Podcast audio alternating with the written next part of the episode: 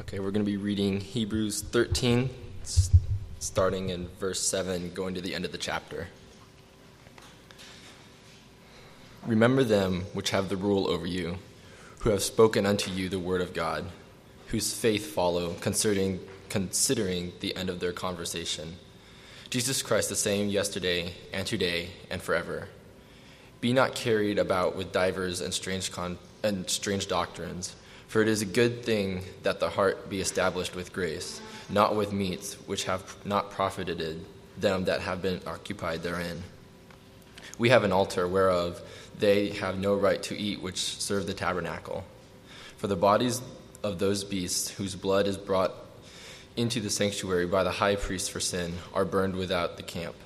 Wherefore Jesus also, that he might sanctify the people with his own blood, suffered without the gate. Let us go forth, therefore, unto him without the camp, bearing his reproach. For there have we no continuing city, but we seek one to come. By him, therefore, let us offer the sacrifice of praise to God continually, that is, the fruit of our lips, giving thanks to his name. But to do good and to communicate forget not, for with such sacrifices God is well pleased.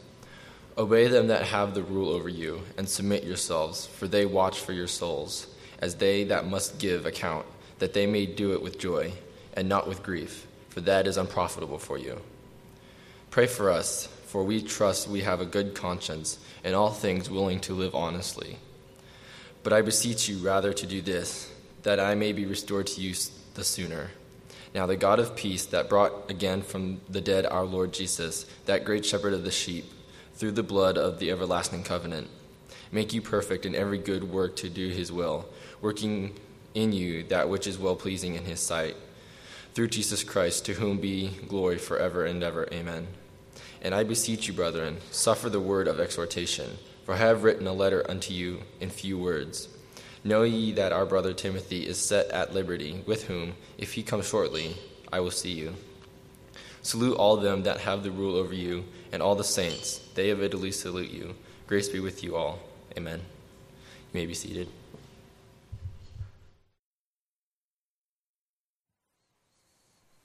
Good morning. I was drawn to, as we were singing a song here this morning, second stanza of Come Thou Fount. Hitherto thy love has blessed me. Thou hast brought me to this place. Thou hast brought me to this place. This morning, the Lord's brought you here to this place. And it's my hope and prayer that in bringing you here, he's brought you here for good reason, to hear and be attentive to his word. We've come together to hear from God, to hear what he has to say from his word this morning. And pray that his word would be a blessing to us as we are attentive. And so with that in mind, I'm going to ask if you would to join me. We're going to pray, and then we're going to jump into Hebrews 13, look at verses 7 through 17 this morning. Let's pray. Lord of heaven and earth, we ask that you would fill us just now with the knowledge of your will. Help us to walk worthy of you, fully pleasing you in all things. Father, we ask that you would strengthen us with all might according to your mighty power. Remind us to run this race of faith with joy, even in the midst of suffering and hardships. In everything, Lord, I pray that we are a people who always render thanksgiving to you. For you are good and you do good. Glory and honor are due your name. For you have delivered us from the power of darkness, and conveyed us into the kingdom of your Son, in whom we have redemption through his blood, the forgiveness of sins. Your word is given this day that we might walk in it. And as we have received Christ as Lord, I pray, Father, that you would grant that we would walk in Christ, rooted and built up in him, established in the faith as we've been taught from your holy word. Remind us this day that in Christ we are anchored in someone better. Your word says that we are complete in Christ, who is the head of all principality and power. Help us, Lord, to walk by faith, trusting those words of the psalmist, "The Lord is my helper. I will not fear." We praise you for the promise that you will never leave us nor forsake us. We thank you that you are a God who never fails. We pray and ask all of these things in the name of Jesus, your Son, our Savior. Amen.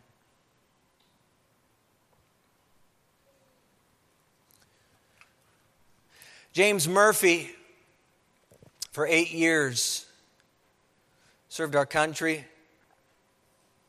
flying an F-15 fighter jet.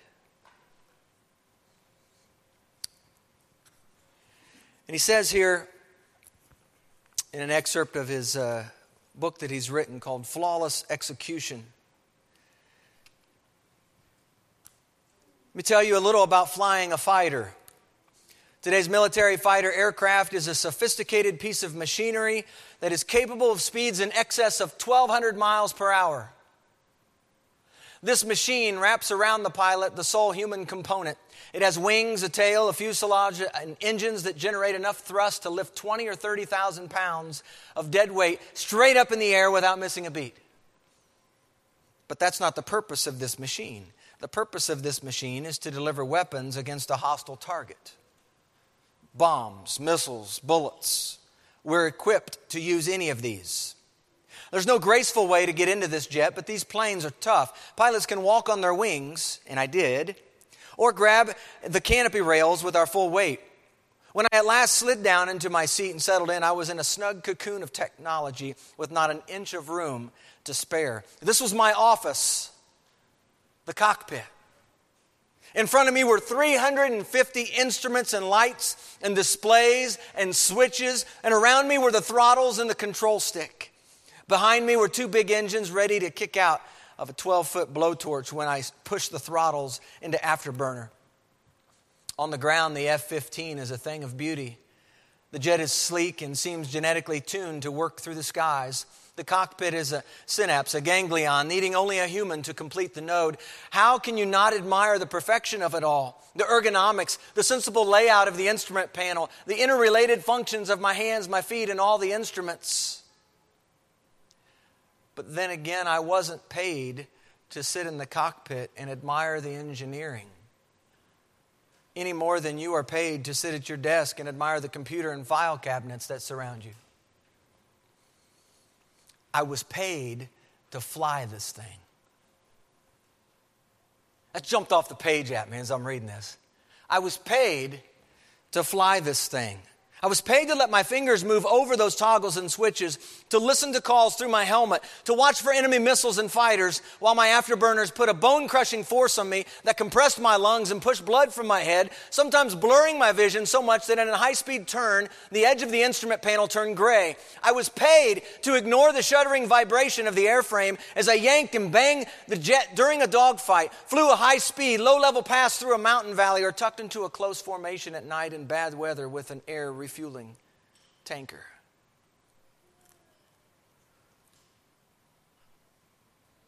I was paid to fly this thing. He says in conclusion,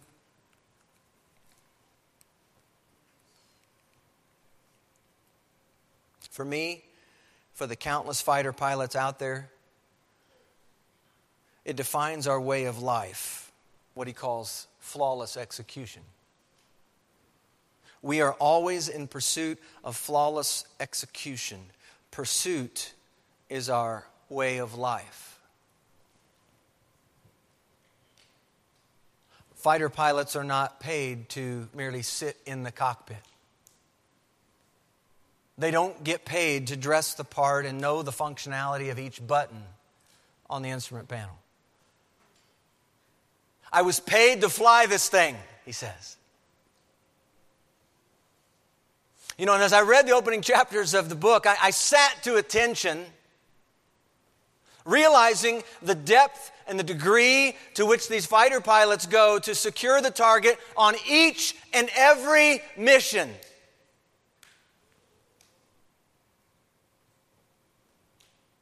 They have a plan.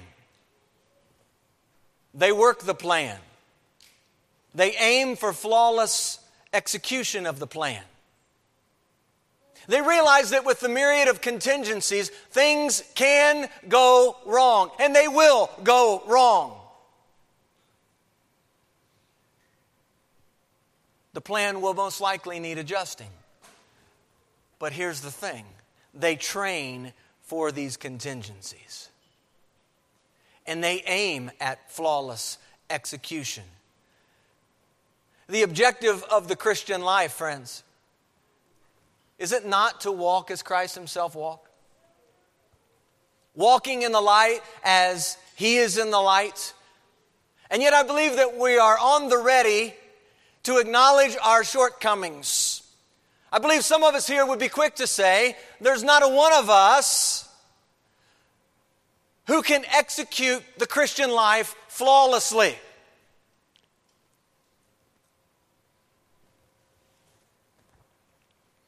I believe we tend to use that line oftentimes to make excuses for how poorly we actually carry out the mission of our Lord given to us here on earth.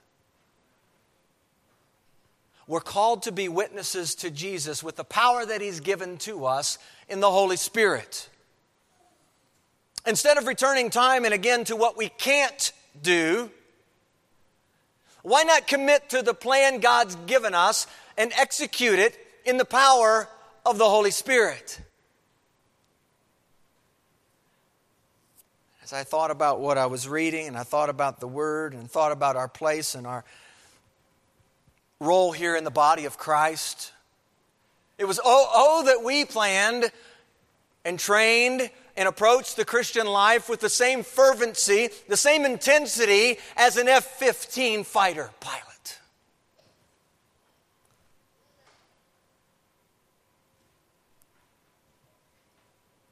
They don't go about their job haphazardly, carelessly, half-heartedly. Hebrews 13, 7 through 17, it's a continuation from last week. Part 2 of some final words. We talked about that last week. These are closing words. These are final words. I believe the Lord is issuing a church-wide alert this morning. Following Jesus is much more than saying you're a Christian. It's much more than hanging out with the followers of Jesus. It's much more than weekly church attendance. Much more than acquiring knowledge of who God is and being able to recite what Jesus has done to secure your salvation, as good as that is, to use Mr. Murphy's line, we get paid, in quotes, to fly this thing. There's something to be said here about competently flying in the Christian life, isn't there? I mean, think about a plane awaiting takeoff, awaiting clearance on the runway. It's sitting there, and it's sitting there. And compare that plane sitting there to a plane that is taking off, a plane that is soaring, a plane that is flying, a plane, get this, novel idea, a plane doing what a plane is intended to do. Fly.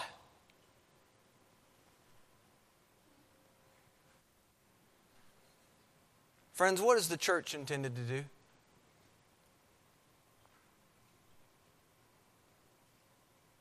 She too is called to lift off, to fly, To execute the plan Christ gave to his followers. What was the plan? Go, make disciples of all the nations, be witnesses to me. Here's my spirit. Go in my power, go in my strength. Tell people about the saving grace available to them in Jesus Christ. These closing words that we have here in Hebrews 13, in many ways, are sounding forth flying instructions for the church. See that you take off. Leave the ground. Fly. But do so with an understanding of the mission. Know what's at stake and pursue the commander's flight instructions. You see, context, remember, context. It's always important to remember. We've been talking about it all the way through this year. Hopefully you have the context by now. But in the midst of pressures from within, in the Judaism circles, and the persecution on the outside, what's the final debrief here before commissioning them unto the Lord, before this letter closes?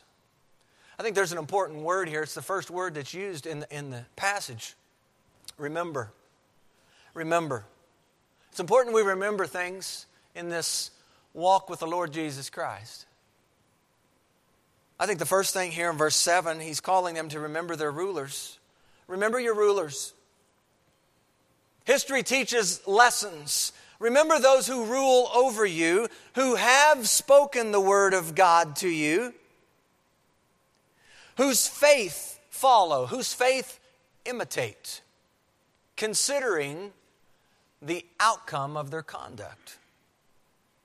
Here it leads me to believe that he's pointing them to some people who in their past have spoken the word into their life. Perhaps he's speaking of people who have died, perhaps even people who have been martyred for their faith. Some people who have taught them, spoken the word of God to them, and the call here is to remember their faith. Remember the extent to which they were willing to go to show you what it is to walk by faith and to walk as Christ himself would walk. Remember, these are people, some of these people were watching, some of these people were a little unsure about following this Messiah. They liked things over here because they kind of knew how things operated over here in this circle. And the call has been to follow a new way, a mediator in Christ, one who is bringing in a new covenant, different from the old covenant. Remember your rulers, faithful men and women. Church, you can probably in your own life think about men and women in your lives who have modeled Christ. Men and women in your life who have spoken the word of God to you. Is there someone that you can think of in your life who has been a teacher, who has been someone who's impressed upon you the word of God, someone whose life you can look at and you can see they are diligently pursuing Christ with their life? The call here in the text is to remember those folks who've spoken the word, to imitate their faith, considering the complete work, if you will, of their life. What's their life saying?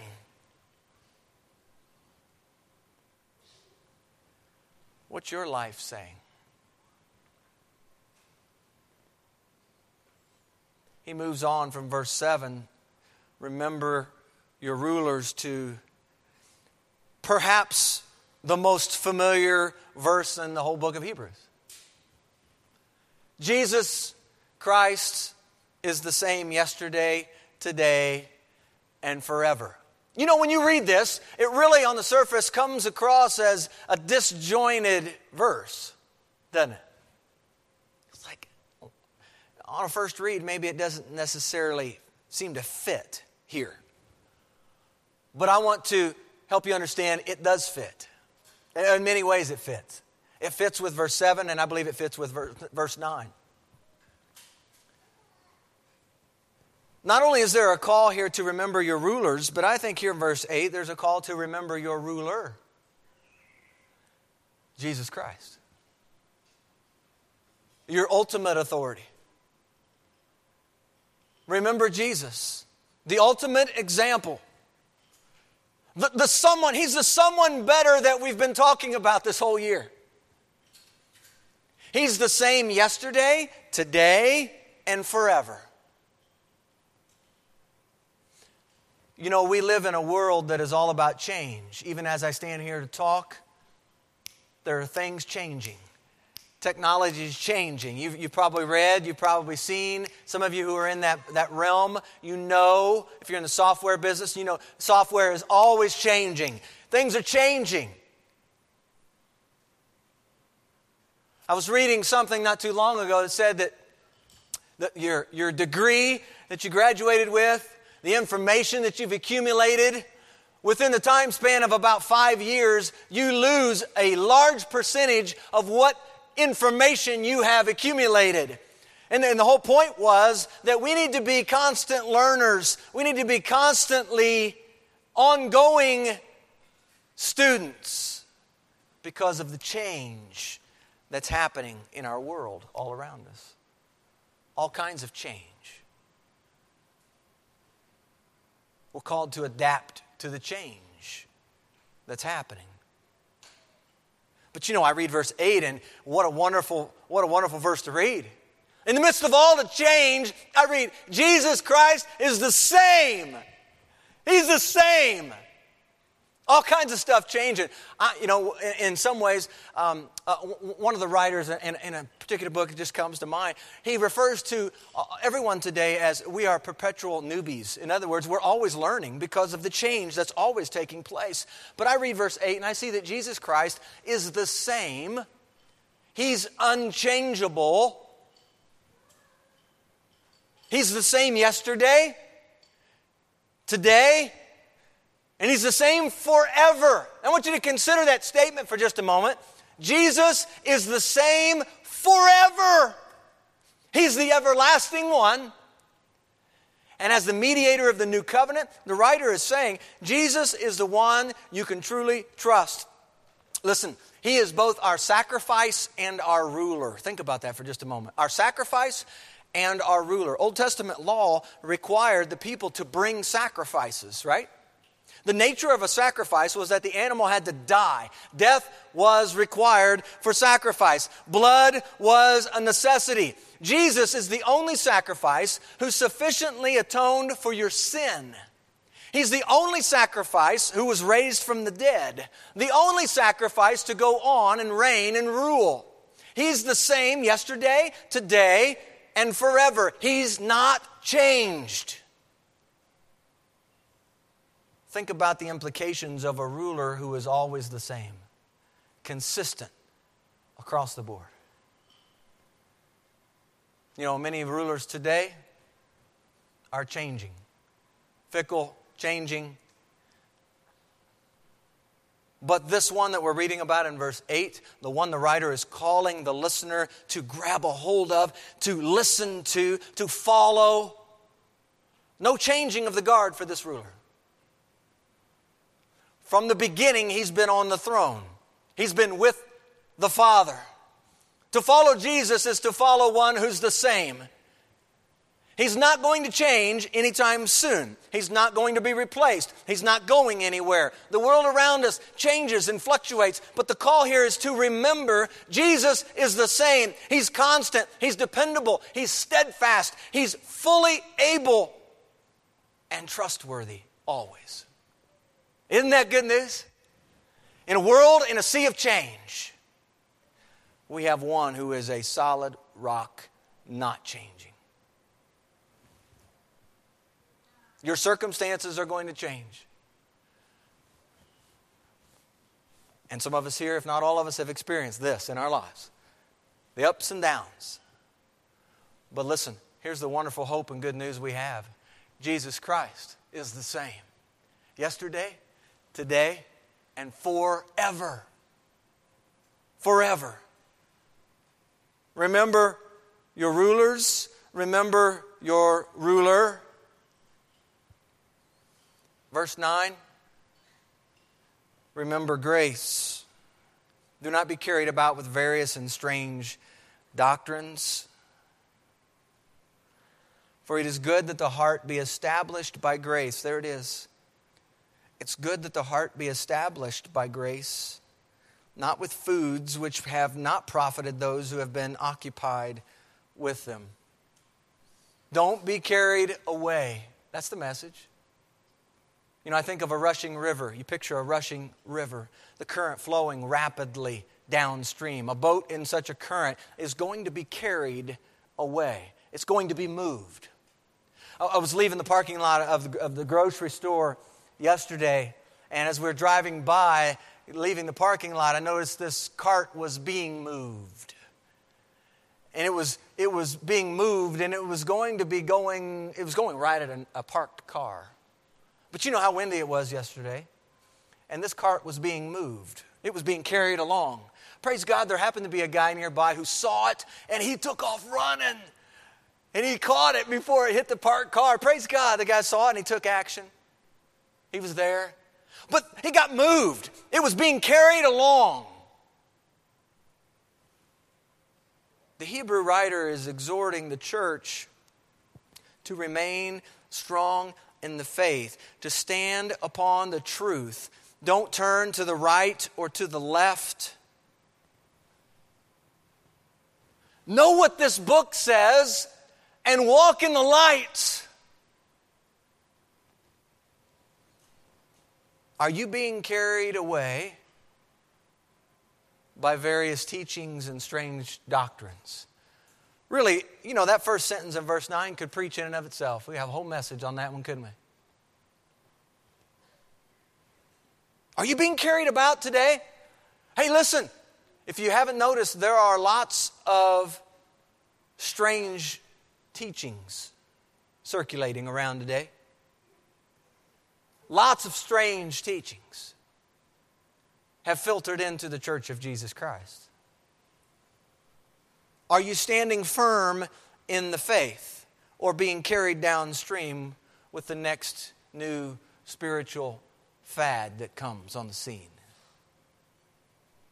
Listen, Jesus is the same.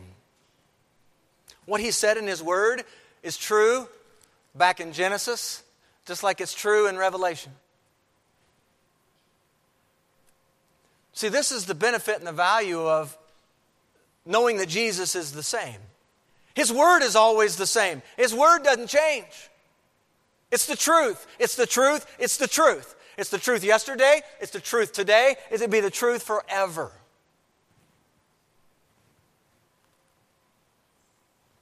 Don't get carried away by strange doctrines. Doctrine is a fancy word, young people, for teaching. Don't get carried away by strange teachings. Paul says to the church at Ephesus in chapter 4, 14 and 15, he says, we should no longer be children. Notice he says children. You're acting like children, he says, if you are being tossed to and fro and carried about with every wind of doctrine. In other words, Paul is saying you are acting very immaturely. If you're being led by the trickery of men and the cunning craftiness of deceitful plotting, instead of operating that way, Paul says that we are to speak the truth in love, that we may grow up in all things into him who is the head. The head is Christ, right? Paul says to the church at Colossae in chapter 2, verses 8 through 10, he says, beware lest anyone cheat you through philosophy and empty deceit according to the tradition of men, according to the basic principles of the world, and not according to Christ. For in him, in Christ, dwells all the fullness of the Godhead bodily. And Paul says, you are complete in Christ. Don't go chasing after these strange doctrines. They're not leading you in the truth.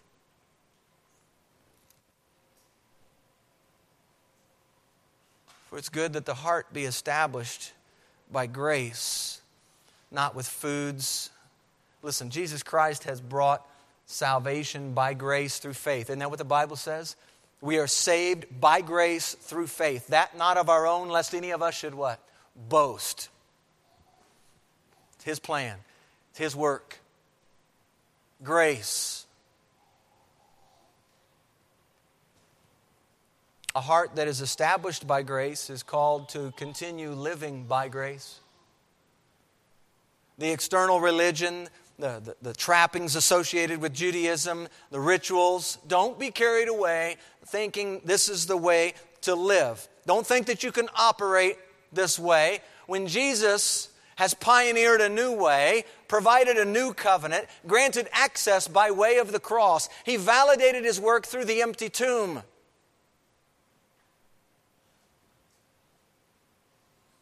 You are complete in Christ. His grace is sufficient. We sing that song. His grace is sufficient. No foods, no more animal sacrifices necessary. Have a heart established by grace. God's riches. What is grace? We've heard it said, God's riches at Christ's expense. When all that we deserved was what? A curse. That's what we deserved. He's poured out His riches by grace, and none of this is deserved. We cannot attain to right standing in God's eyes through our hard work, through religious exercises or good deeds.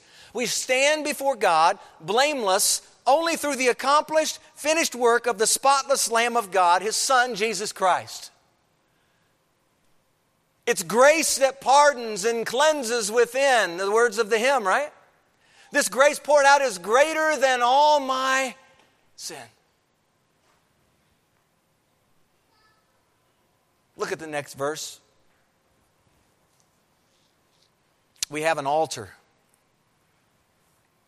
I love the language he uses here in this passage because he's listen, I know for most of us in here, we don't fully grasp and understand Levitical economy, sacrificial terminology from the Old Testament. We don't, by and large, get it. But I want you to understand, the writer is writing moved by the Spirit. He's connecting with his audience, because his audience in the first century would have understood this terminology. Okay? So follow as best you can with this. He is actually doing something that's even well taught today in many circles, to speak with the understanding of trying to connect with your audience. The writer, moved by the Spirit, is doing this. I just want to let you know, he's doing it. You may not fully understand it today because we don't operate in that system today, but the writer is connecting here. He says, we have an altar. We have an altar from which those who serve the tabernacle have no right to eat. Another word for that word right, have no right, they have no authority. They have no authority to eat from this particular altar. I believe the word here, the call here, is to remember your authority in Christ. Remember your authority. Remember your rulers. Remember your ultimate ruler. Remember grace. Remember your authority.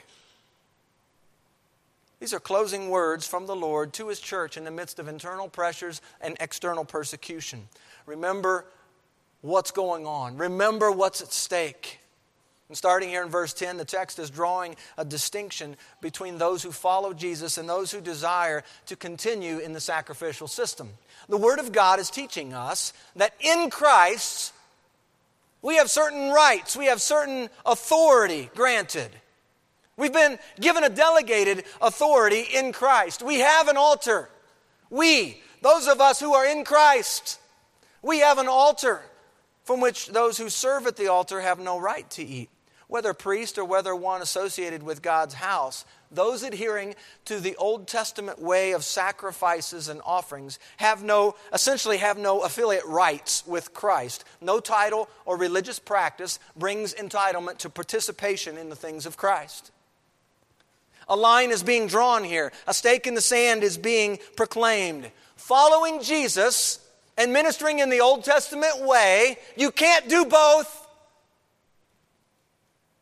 Nor is there any need any longer to sacrifice animals. The once-for-all sacrifice has completely paid the price for our sins. You see, in Christ, we've been granted a storehouse of privileges. Authority has been given to us through Christ. If you have any doubt about the richness that's been afforded to you in Christ, read Ephesians 1 today, will you?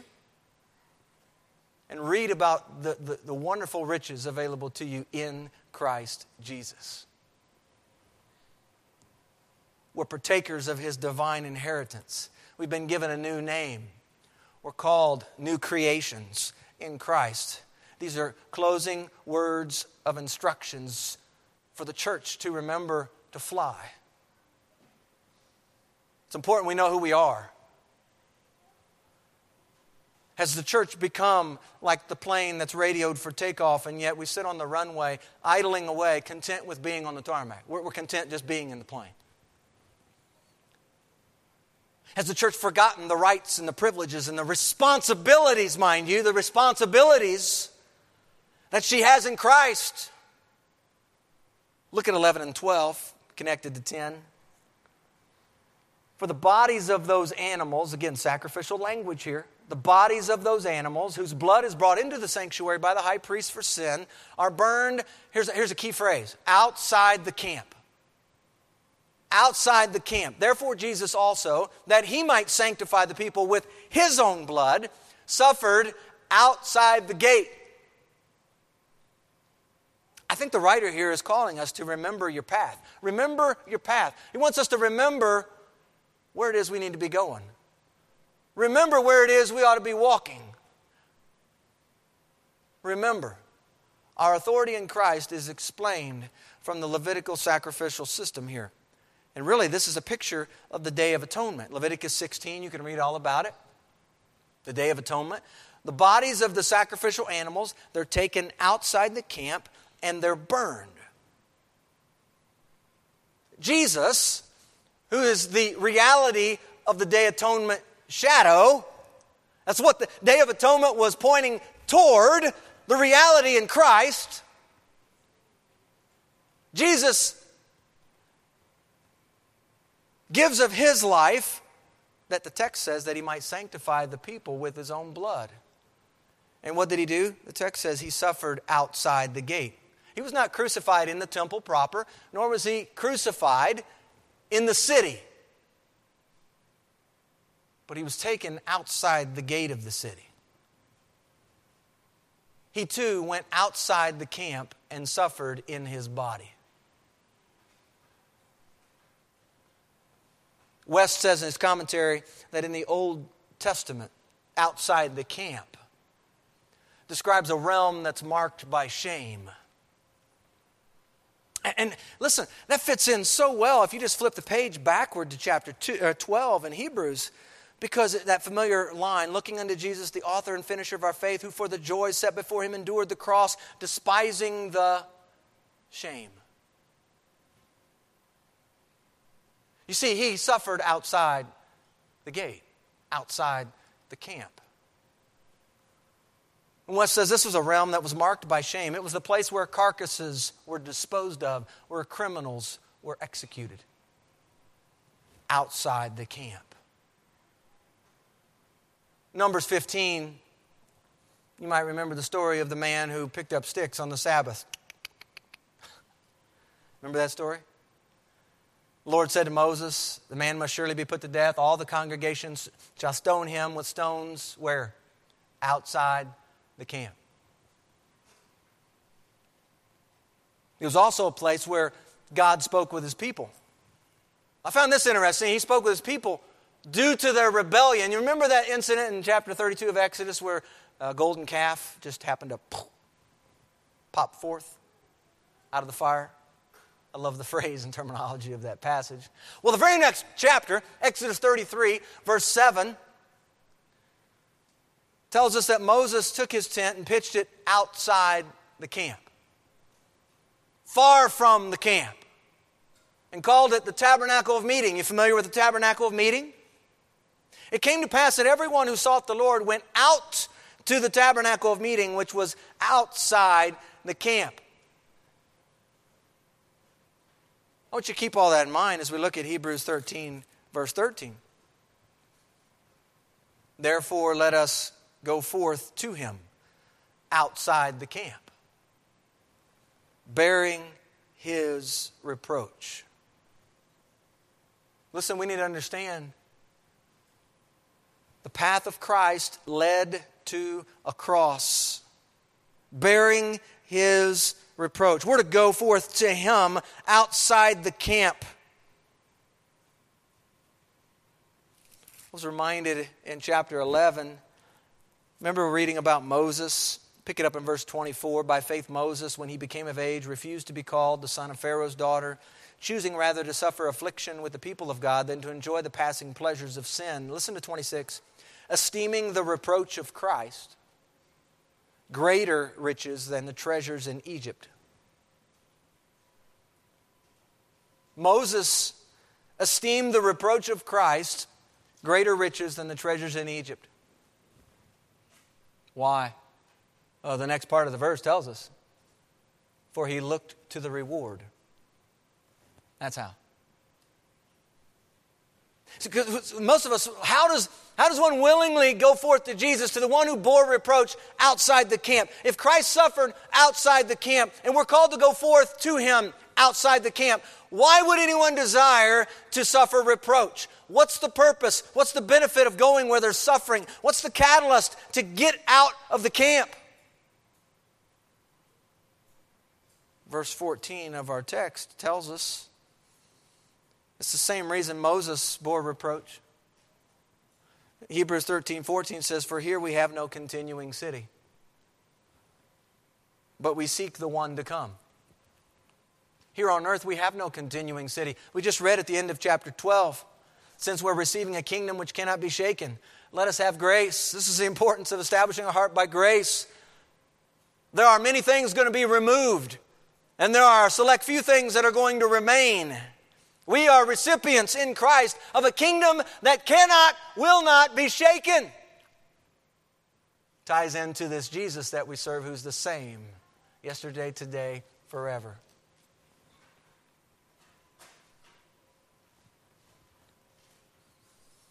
We go forth to him knowing what awaits.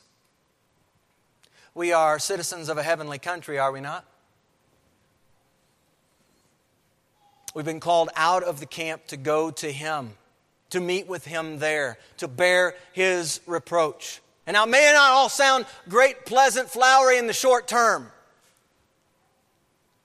But we're called here to remember our eternal destination. We're called to think of things above, to set our mind on things above, not things here on earth, are we not? Paul says in Colossians 3. This world is not our home, nor should we treat it as such. The call is not toward comfort, but to tread the path of our pioneer and Savior, Jesus Christ. That's the call. That's part of the closing words. That's part of our understanding if we're to fly as church. Take off. The text in verse 14 assumes two things. Says we have no continuing city. Here we have no continuing city. It assumes the world we live in is fading away. It's not going to continue. The world and the lust of it are passing away, John says. Chapter 2, 1 John. Another assumption in verse 14 is that we are journeying toward our heavenly home. That we're in the process of moving in to our heavenly home. Think about, I know we had someone who's recently moved. Someone else is planning and prepping that possibility of moving. Most, if not all of us in here, have moved. Once, twice, or more. And you know that there are preparations for moving. You don't just say, tomorrow we're going to move. Well, that would be silly. You make preparations. You make plans to move. Why is it when we know that this world is not our home? Why is it and how is it that we can live our lives for such a long period of time not making any preparations for moving into our home yet to come.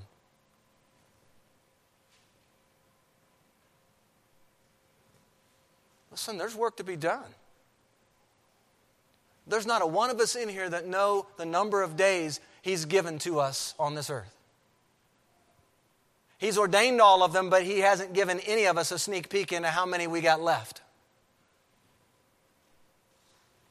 So guess what we need to be doing? We need to be planning and preparing for that home right now.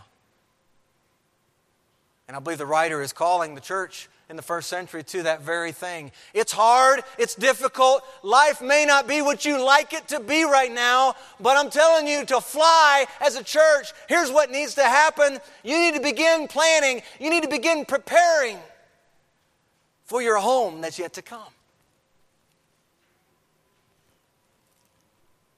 Don't wander aimlessly through this life, waiting for that day. Actively seek out our eternal home.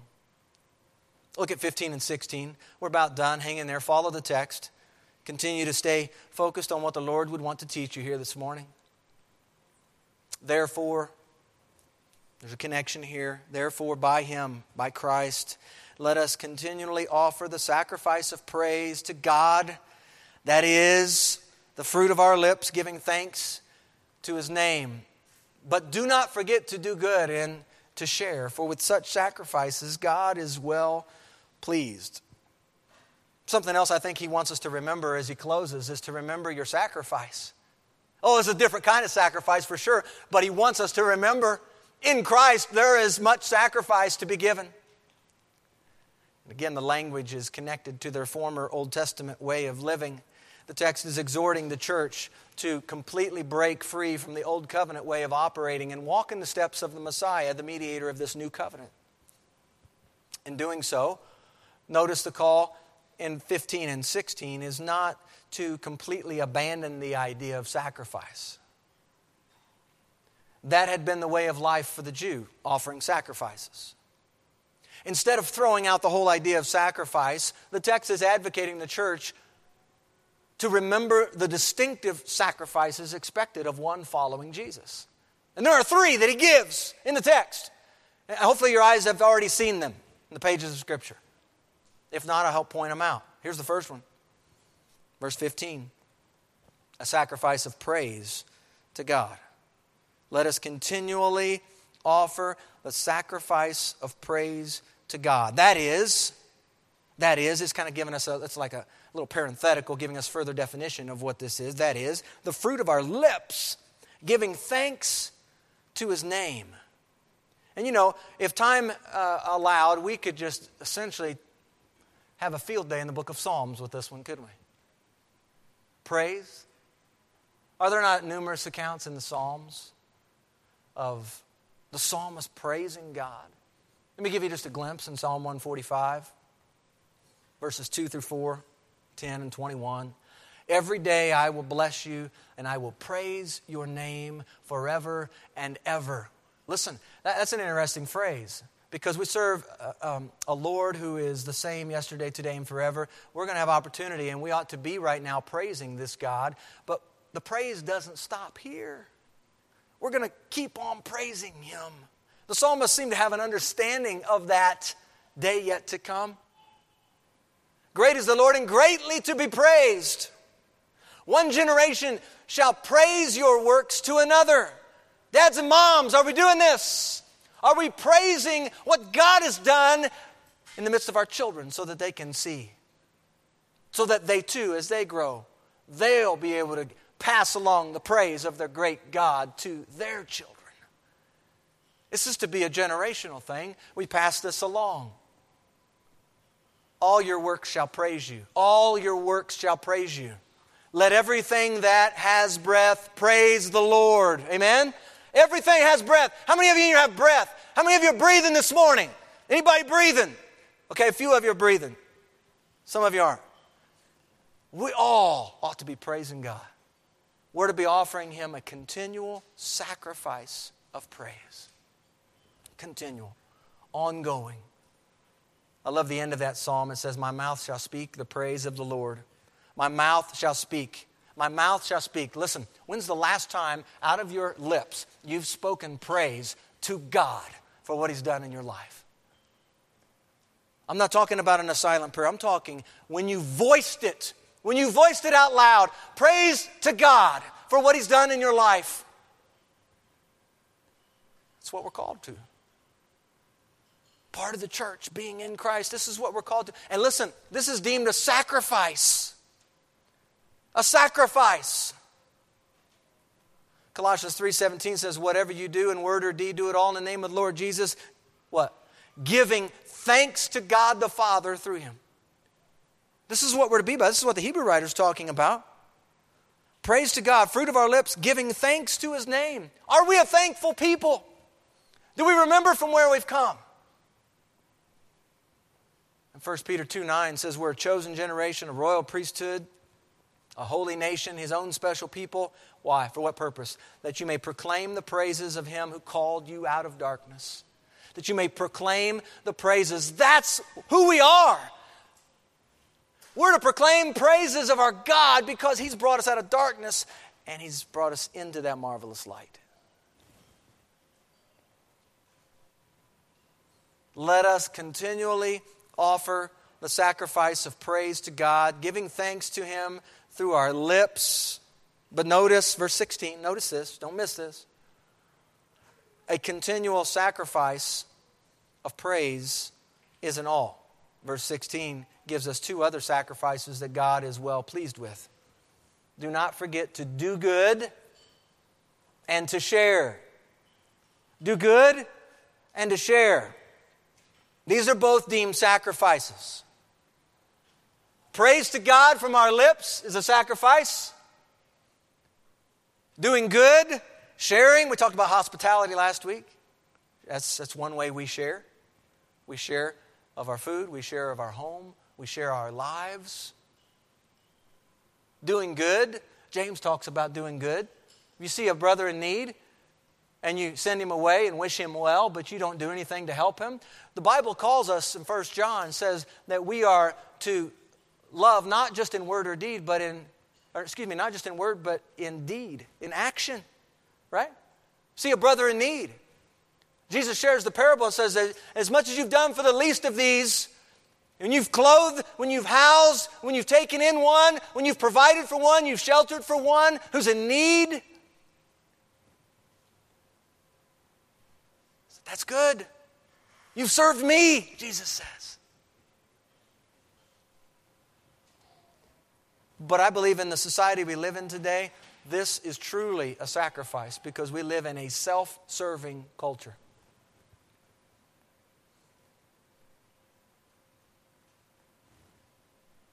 We tend to think about me, me, me, how I can serve and please me. And so truly, this is a sacrifice. It's getting outside of thinking about me, thinking about just my family, and how we might serve someone else who's in need. Thinking of the interests of others, Paul says to the Church of Philippi.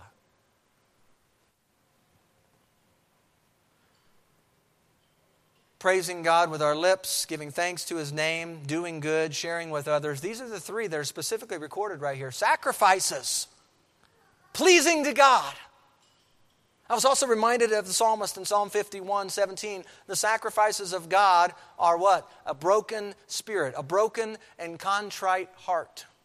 Listen, I believe in many ways that's the key to those other three that we're reading about in Hebrews. A broken spirit, a broken and contrite heart. These, O God, you will not despise. Well, the discussion of sacrifice leads to our final verse, verse 17.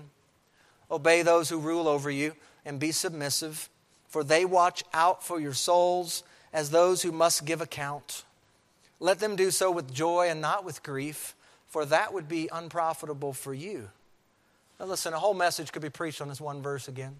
There are several of these verses that we could just blow out and make entire messages on.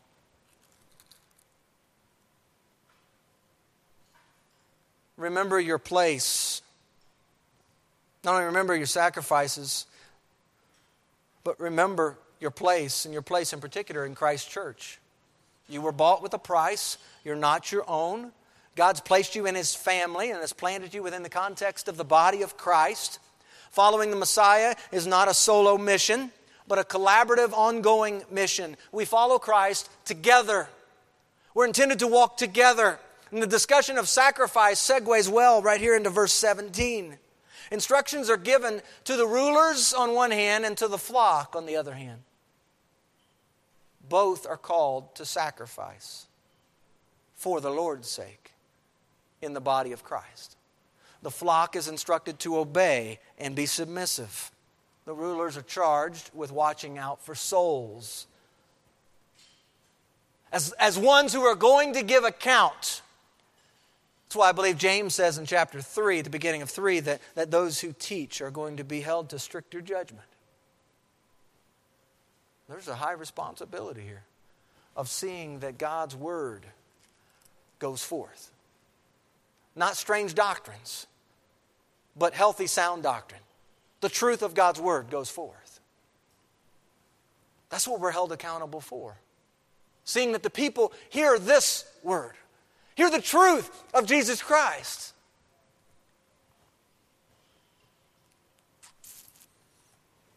The interaction of rulers and flock ought to be respectful, mutually encouraging, working together to glorify the Lord. Serving the Lord in the body of Christ is a sacrifice. It involves lives that are committed to one another, committed to the Lord Jesus, committed to the mission laid out in His Word. I was reminded of 1 John 3:16. It says, "By this we know love, because He laid down His life for us. And we also ought to lay down our lives for the brethren." Want to fly as a church? It's part and parcel of what it is to be a part of the church. We lay down our lives for the brethren because He laid down His life for us. We love because He first loved us. We know what love is because of Christ and what Christ did at the cross for us. The example, the pattern. Is it a sacrifice? Absolutely.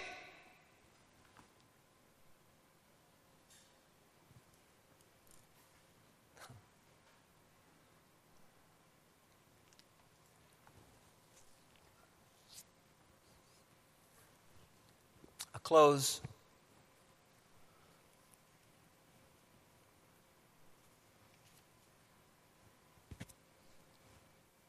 December 29th, 1972.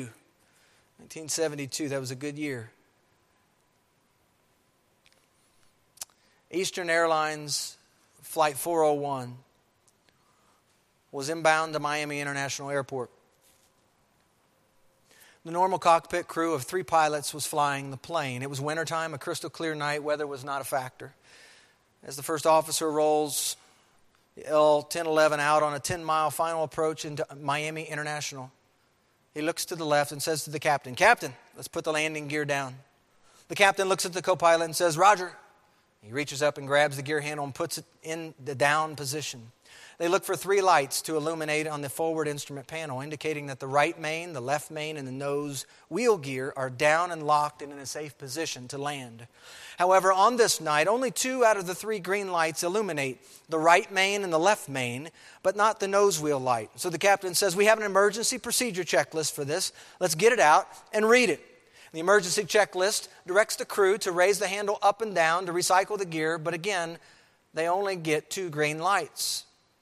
And it goes on, it gives us the audio transcript of the conversation that took place between those at the Miami International Airport and the pilots in the cockpit. And some of the conversation that takes place, I won't read the entirety of it here, but some of the conversation, in fact, a large bulk of the conversation between the 3 pilots and the plane. And in fact, all 3 of the pilots are trying to figure out why this third light's not working. And they're trying to fix a bulb. They're trying to fix this. They're trying to figure out why this third light's not coming on. At the end of the conversation, the writer continues and says, at this point, our first officer, our flying pilot, decides to come up for air and starts flying again. Have you noticed that no one was talking about actually flying this large, complex jumbo jet? Three pilots, and they're all leaning forward, bent down to work on a light bulb. Well, the plane was in trouble, but no one knew it. Someone bumped the control yoke, the wheel, and disengaged the autopilot, and the jet had been in slow descent. Not that they knew it, they had a light bulb to worry about. The sky was ink black. The water in the Everglades below were also black. No reference to a horizon. So what does this pilot see? 100 feet on the altimeter. What does he expect to see? 2,000 feet. He has 12 seconds to react. But he's so task-saturated, along with his other two crew members, that his pilot instincts are long gone, and in 12 seconds... he and 99 people aboard that night die. Here are the last words recorded. Co-pilot, hey, we lost some of the altitude here. Captain, what? Co-pilot, we're still at 2,000, right? Captain, hey, what's happening here? And then the plane slams into the Everglades.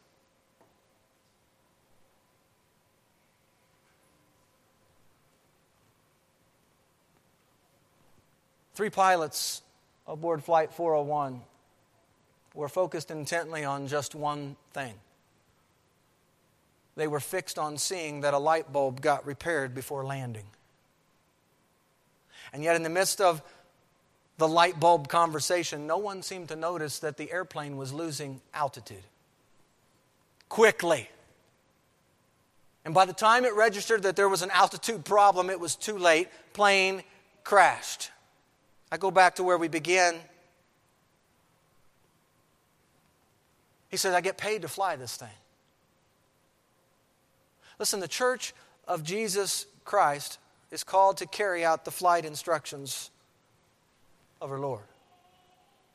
He's given us specific tasks and functions, and has gifted each one of us with the power to operate His commands. He's called His church to fly, to soar, to get off the runway. And I close with the example of Flight 401 for this reason. The church can be doing a whole lot of things, some of them extremely well. The church might even be stuck on doing one thing really well, to the detriment of other things needing attention. Whatever the case may be, if the church stops being the church, if we stop looking to this word, if we stop being what God said the church is to be, we too may very well be in for a crash. Jesus issues warnings.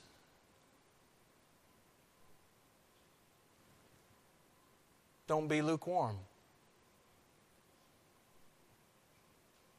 Don't profess that you have a name, but you're really dead.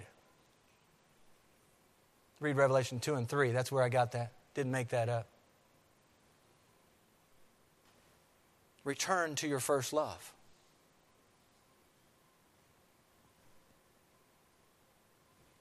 Final words from our Lord for His church. Sobering words.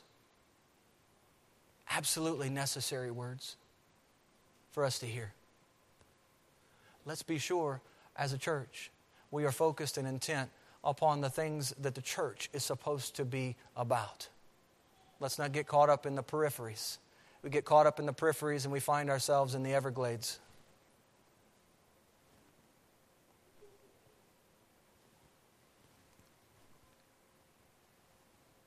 Many words here, summed up by one. The beginning word is remember. Remember, church. Remember all of what Christ has done. Remember those who have gone before you, those rulers. Remember your ultimate ruler. Remember grace. Remember the rights and authorities you have in Christ. Remember what it is to go to Him outside the camp.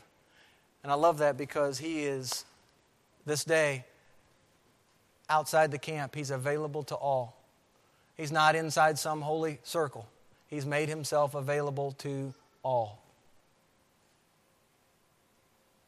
This Christ that we serve, let's be sure as a church that we're listening to His instructions, that we're together desiring to fly.